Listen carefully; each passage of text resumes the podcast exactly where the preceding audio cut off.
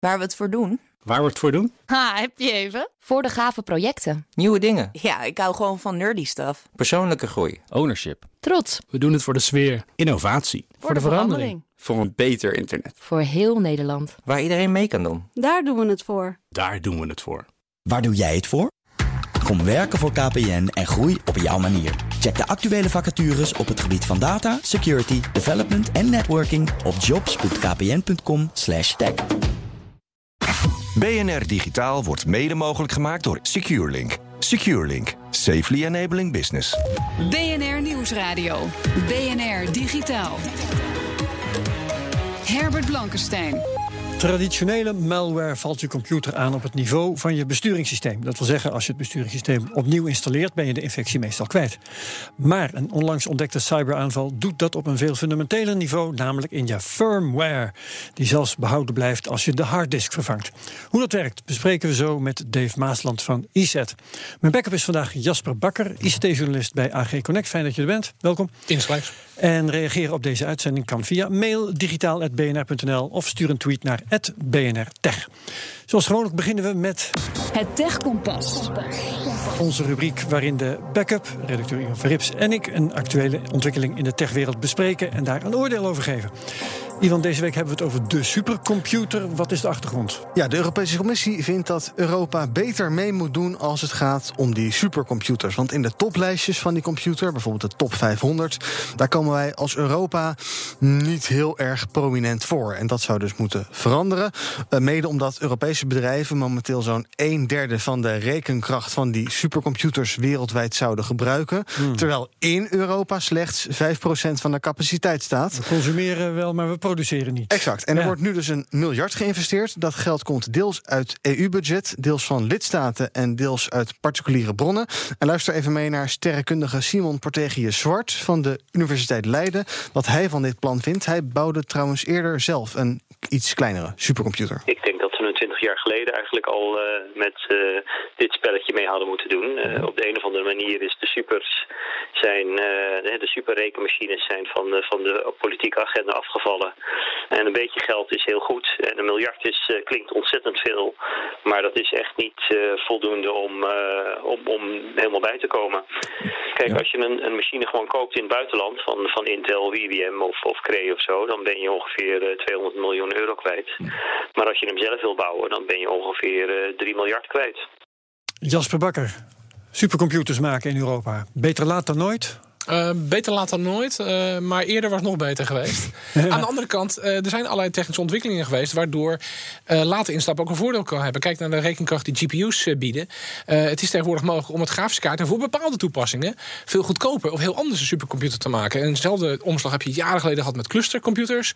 En China is de afgelopen jaar enorm opgeklommen in die top 500-puntorg. Weliswaar Ja. met miljarden investeringen. Wat vind jij, Ivan? Gaan we hier, eh, moeten we hier een partijtje meeblazen? Nou ja, je zou natuurlijk kunnen denken, je kan dat wel gewoon inkopen in het buitenland. Wat we nu dus eigenlijk ook al doen. Ehm, Ja. Maar goed, hoe lang gaat dat goed? Dat zal misschien ook politieke spanningen met zich mee kunnen brengen. En uh, allemaal ingewikkeld. Ehm, eh, wat ik van Simon Portegius Zwart begreep, is dat ehm, eh, het nu ook eigenlijk al mogelijk is om de computers gratis te gebruiken. Als jij gewoon een goed idee hebt, dat Ja. universitair onderbouwd is, ja, dan hoef je daar helemaal niet voor te betalen. Dus de vraag is een beetje, hoe nodig hebben we die dingen hier echt? Ja, en, en de vraag die ik mezelf eigenlijk stel, en, en jullie dan meteen ook maar. ehm, in plaats van geld steken in supercomputers die in die top 100 eh, moeten komen. eh, nou ja, in de top 10 misschien, maar eh, als helemaal bovenaan, dat is dan nog even de vraag. Moet je niet gewoon technieken gaan ontwikkelen voor de supercomputers van over een tijdje? Is dat niet hè, in plaats van dat je een achterstand gaat inlopen, dat je maar meteen een voorsprong neemt? Jasper? Ja, goed idee. Kijk inderdaad naar andere nieuwe technieken om ja, op een andere manier uh, te maken. IBM heeft jaren geleden zo'n inzicht gehad met zijn hele Blue Gene ontwerp. Niet een paar hele zware processors en die koppelen, maar enorm grote aantallen relatief lichte processors die samen doen. Ook dat is niet voor elke toepassing. Uh, toepasbaar. Haha. Maar er zijn inderdaad, en daar is Nederland natuurlijk en Europa op universitair gebied, daar zitten genoeg mensen met inzichten van wat kan een volgende architectuurslag worden. Ja, Wat zeg jij, uh, Ivan, als je een miljard te besteden hebt, uh, nu inkopen doen of investeren? Ja, zo'n top 500 lijstje is natuurlijk sowieso een wedstrijdje verplassen. Want wat zegt het nou Ja. als je daarin bovenin staat? Behalve dat je bovenin het lijstje staat. Ja. Eh, dus inderdaad, misschien meer investeren in de wat lange termijn. En dan voor kwaliteit gaan. Dan dat je nu eh, enorm gaat voor de beste en de grootste en de snelste. Maar dan kan je misschien beter kiezen voor iets constructievers. Daarom zeg ik dus, en dat is dan even eh, waar we nu over moeten stemmen... eh, niet investeren in de technologie van nu, nu huidige supercomputers maken... maar investeren in toekomstige technologie. Dus eh, eh, over een tijdje pas Graag. kunnen we bovenaan staan. Graag. Oké, dankjewel.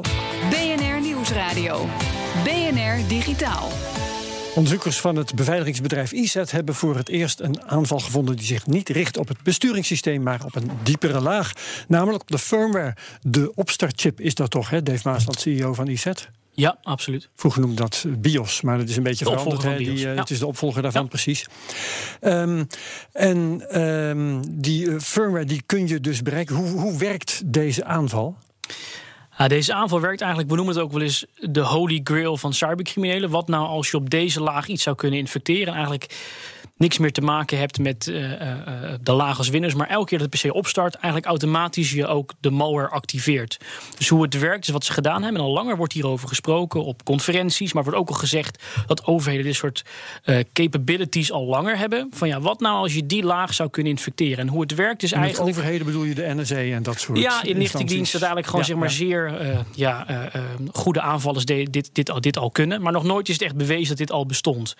En eigenlijk wat het doet, is stel je dus inderdaad voor... er is een, aan een set regels aan code wat checkt of de hardware allemaal in orde is... alvorens dat het Windows opstart. Ja. En aanvallers hebben eigenlijk gedacht... ja, eigenlijk wil ik zo persistent mogelijk zijn. Ik wil eigenlijk zo diep mogelijk zitten... dat ik heel moeilijk te verwijderen ben. En wat nou als we die laag kunnen infecteren... en eigenlijk elke keer dat de Windows wordt opgestart... we eigenlijk automatisch eh, ja, eh, malware naar keuze of wat dan ook mee kunnen eh, Dat wordt per opstarten. definitie elke keer geactiveerd. Juist, dus je kan inderdaad, dan komen we gelijk op die werking. Je kan Windows opnieuw installeren, je kan de harde schijf opnieuw weghalen. Maar het zit dieper dan dat. Op dat moment dat je je PC opnieuw opstart, wordt het uiteraard weer vanuit de UEFI in de, in de computer geladen. Maar hoe kunnen eh, criminelen of geheime diensten voor mijn part die opstartchip besmetten? Ah, het is heel interessant. In dit onderzoek hebben we niet precies vastgesteld hoe deze infectiemethode is gedaan. Voorheen konden we eigenlijk niks anders bedenken dan dit moet fysiek gedaan zijn. Ehm, ons vermoeden Met andere woorden, iemand moet aan die PC gezeten hebben met Dat, zijn vingers. dat was eerst ons vermoeden, maar met dit onderzoek weten we eigenlijk zeker dat het ook mogelijk is om dit uiteindelijk via malware te doen, via een rootkit. Want is ook dat we gevonden hebben, daadwerkelijk een UEFI rootkit. Ehm, en ons vermoeden is dan ook dat er gewoon uiteindelijk al eh, toegang was tot de systemen van deze getroffenen. En vervolgens deze rootkit eigenlijk is geïnstalleerd. Dus en dan die is praat je over een soort eh, twee- of drie trapsraket... waarbij er eerst, ik zal maar zeggen, normale malware wordt geïnstalleerd... en die gaat dan vervolgens die firmware te lijf. Waar je dus al toegang hebt op het netwerk. Maar waarbij altijd Ja. het probleem is: aanvallers, zeker dit soort aanvallers, willen zo lang mogelijk onopgemerkt blijven. Dus wat ze eigenlijk hebben gedaan is: oké, we zijn wel aanwezig op het netwerk, maar we willen nu op het diepste niveau gaan zitten.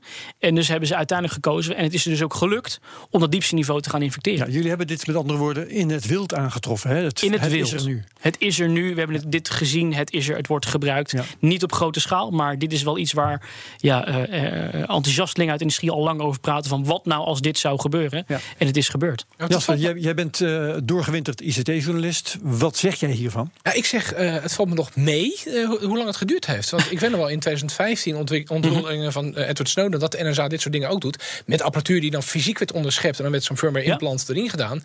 Eh, maar er was ook, eh, wat was het, 2016, proof of concept... om de UEFI van Macs te besmetten. Op een dusdanige manier dat als je een Thunderbolt-apparaat aansluit... zo'n apparaat kan ook een, een zogeheten option ROM hebben... wat vergelijkbaar is met firmware... die dan die option ROM weer kon besmetten met zichzelf... zodat als je dat Thunderbolt-apparaat aansluit op een andere Mac... daar de firmware weer van besmet werd. Dat was proof of concept, maar ik had echt zoiets van... ja, dit is precies wat Dave ook zegt, dit is de heilige graal. Dit is de ultieme rootkit. Dit is dieper dan diep voordat het OS start. Laat staan voordat het OS een security pakket start... of policies, eh et cetera. Ben je al binnen, heb je al. En inderdaad, eh, harde schijf vervangen, maakt niet uit. OS herinstalleren, maakt niet uit. Ander OS gebruiken, zou ook niet hoeven uitmaken... afhankelijk hoeveel modules, eh Zwitser zakmes... die firmware malware heeft. Ja. Dus het valt me nog mee hoe lang het geduurd heeft. Ja. Hoe kun je dit eh, bestrijden, Dave?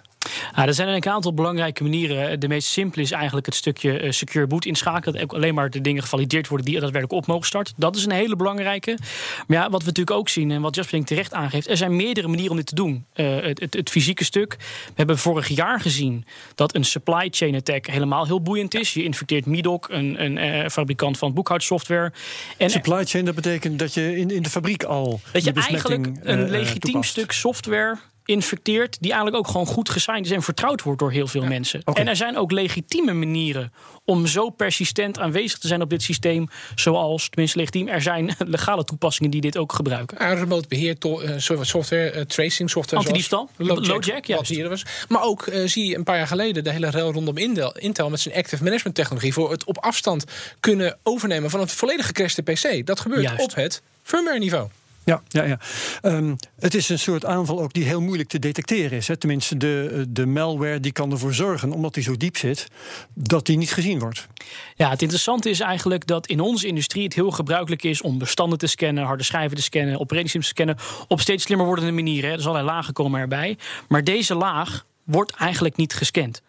Um, uiteindelijk hebben wij er wel voor gekozen om dat wel te doen. Met name uh, in 2015 een, een, een, boeiende presentatie van Hacking Team, die ook is uitgelekt, waarin ja. zij hebben aangekondigd: wij kunnen dit. Ja. ja, en toen zijn we ook gaan denken bij IZ, maar wacht even, als je dit kan, heb je niet alleen totale controle over machine, maar ook de meest hardnekkige persistentie. Oftewel, dodelijke cocktail, hier moeten we iets mee.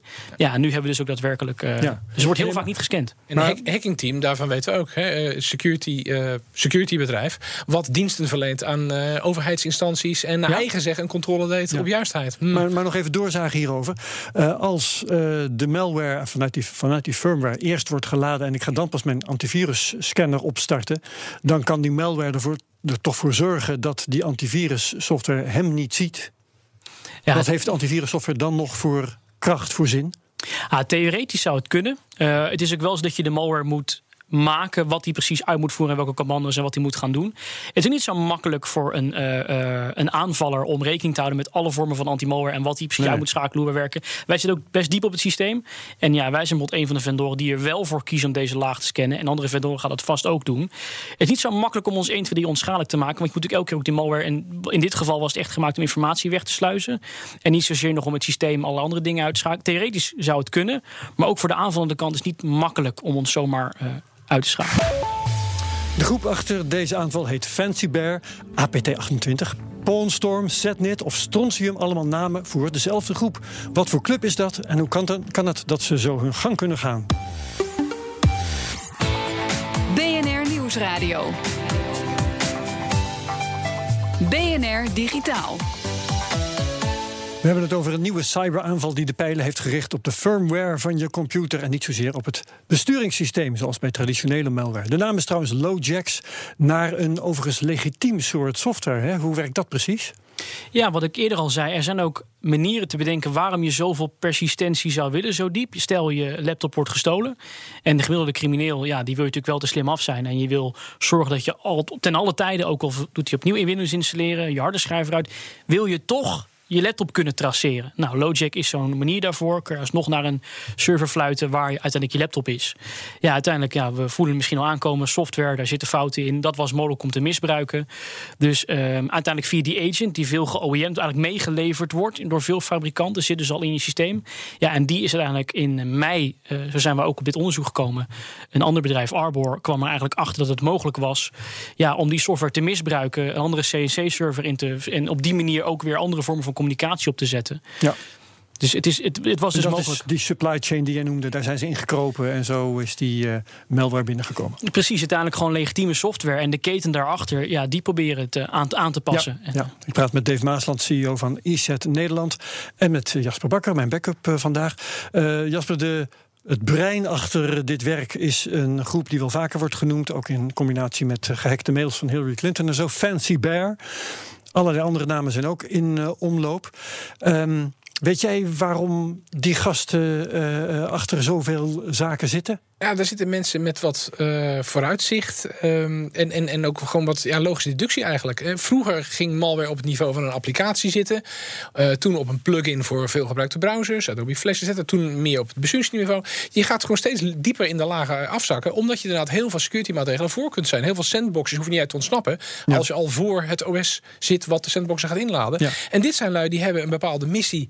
Wat uh, inlichtingenvergaring betreft. Of het, het bespioneren van mensen. Of het stelen van data. Werken zij voor zichzelf of worden ze ingehuurd? Uh, ja, het, het, lijkt een beetje een geval van beide te zijn. Als ik het volledig wist, mhm. dan zou ik het waarschijnlijk niet mogen zeggen. Want dan heb ik IVD-credentials, et cetera. Maar het lijkt een beetje op beide. Uh, maar wel dat ze geleerd zijn aan bepaalde staten, nation states, die er belangen bij hebben. Ja. En wat ik net voor de reclameblok ook al zei. In 2015 is door de klokluider Snowden ook aan het licht gekomen. Dat NSA ook wel dit soort capabilities heeft. Niet, niet ja, zo geavanceerd zoals, zoals we nu weten van wat nu met Lojax aan de orde is.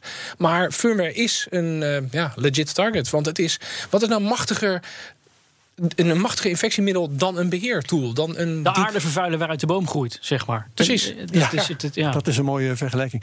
Um, Fancy Bear, uh, het zijn gewoon Russen, hè, Dave Maasland? Nou, ik, ik, dat vind ik het fijn aan het programma. Daar mogen wat meer duiding. Politieke attributie is echt niet zo makkelijk. Wat wij Fancy Bear noemen, is een groepering die gebruik maakt van bepaalde infrastructuur, bepaalde technieken, waarvan we vrij zeker weten, dit is dezelfde groepering. Maar hoe gaan wij daadwerkelijk bewijzen dat die groepering ook geleid wordt door Rusland? Of hoe gaan wij bepalen dat daadwerkelijk achter de PC of de mensen die dit doen, dat het Russen zijn? Dat... Ik denk dan die slimme gasten van ISET, die weten dat gewoon. Die hebben die nou, manieren. Iedereen die aan attributie doet, keihard, uh, zou ik echt met een korrel zout nemen. Maar het is dus ook niet bekend, want, want die naam van die groep wordt geregeld genoemd. Het is niet bekend wat voor individuen daar deel van uitmaken. Namen van personen wil ik eigenlijk graag horen. Nee, en het is natuurlijk ook niet waterdicht dat de technieken die Fancyberg gebruikt als een brede groep, dat het inderdaad dus dat dat niet breder wordt gebruikt, dat mensen dat zij mensen aannemen of andere groeperingen en voorzien van hun tools. Wat wij echt met zekerheid kunnen zeggen, dit is gedaan met de infrastructuur en de tools van Fancyberg. Met vrij zekerheid. Maar nogmaals, wie zegt dat ook daadwerkelijk die groep zijn uit dat land, dat is praktisch onmogelijk in deze fase. Simpel gezegd, een DDoS-aanval op uh, zeg maar, eh, Bank of Scotland komt vanuit Nederland. Hm. Dus daar zit Nederland achter. Nee, dat zijn Belgische hackers die gebruiken Nederlandse servers. Of Nederlandse IoT-botnet of Nederlandse thuis-PC's. Die Belgen zijn trouwens weer ingehuurd door Duitsers. Dus het zijn de Duitsers. maar de Duitsers doen dit als vriendendienst voor... In opdracht van. Of in opdracht van. Dus waar, waar, eindigt het spoortje? En dat is natuurlijk, dan kom je een beetje in Hollywood. Uh, alles wordt gereroute en obfuscated en weer omgeleid enzovoort. Dus het lijkt van die te komen. En dat is ook een trend in security. Uh, de attribution aan een ander laten wijzen. Net zoals uh, fysieke misdaden. Daar worden met plastic handschoentjes DNA van de concurrerende bende achtergelaten zodat zij door de politie vervolgens opgespoord gaan worden en misschien wel gepakt. We zien, we zien heel veel malware wat dan detecteert als je Russische instellingen hebt op je toetsenbord, infecteren wie niet. Dan gaan gelijk alle, alle vingers van de media. Dus het is een Russisch stuk malware. Maar dat inbouwen, dat hoeft er niet te zeggen dat dat werkelijk, dat is een prima false flag, zoals je dat noemt, om naar Rusland te wijzen. Um, om het af te sluiten, uh, je zei net, er werd informatie weggesluist. Waar zijn de, de, hackers, de makers van deze malware precies op uit? Ah, we hebben de doelwitten van deze malware waren met name overheden, ambassades en bedrijven die werkten voor overheden in Centraal- en Oost-Europa. Dus je kan je voorstellen dat het wel degelijk te maken had met gevoelige informatie van overheden, van landen. Uh, dus je zag met name dat het echt heel deze operatie is gericht op cyberspionage op een zo diep mogelijke manier en zo lang mogelijk onopgemerkt blijven. Ja, verliezen de verdedigers het nu van de aanvallers? Ah, ik denk dat de aanvallers of dat de verdedigers altijd uh, moeite zullen hebben om punten te scoren van waarde te bewijzen. We hadden het er kort over en ik mag hem gebruiken van Herbert. Een, um, een keeper zal nooit geroemd worden om de dingen die hij goed doet, alleen genoemd worden om dingen die hij fout doet. Ja. Um, het voordeel is wel, en we gaan een klein beetje daardoor, als de keeper het goed doet, speel je ook met meer vertrouwen. BNR Nieuwsradio. Herbert Blankenstein. Met dank aan Dave Maasland van IZ Nederland. Swatting, dat is de praktijk waarbij jij onder valse voorwenselen een politiemacht naar het huis van iemand anders stuurt. Het is in de VS aan de orde van de dag en het overkomt onder andere gamers die aan het livestreamen slaan. Op de stream is dan te zien hoe de politiemacht binnenvalt en sommigen vinden dat blijkbaar erg grappig. De politie van Seattle gaat er nu wat aan doen. Dat zag redacteur Ivan Vrips.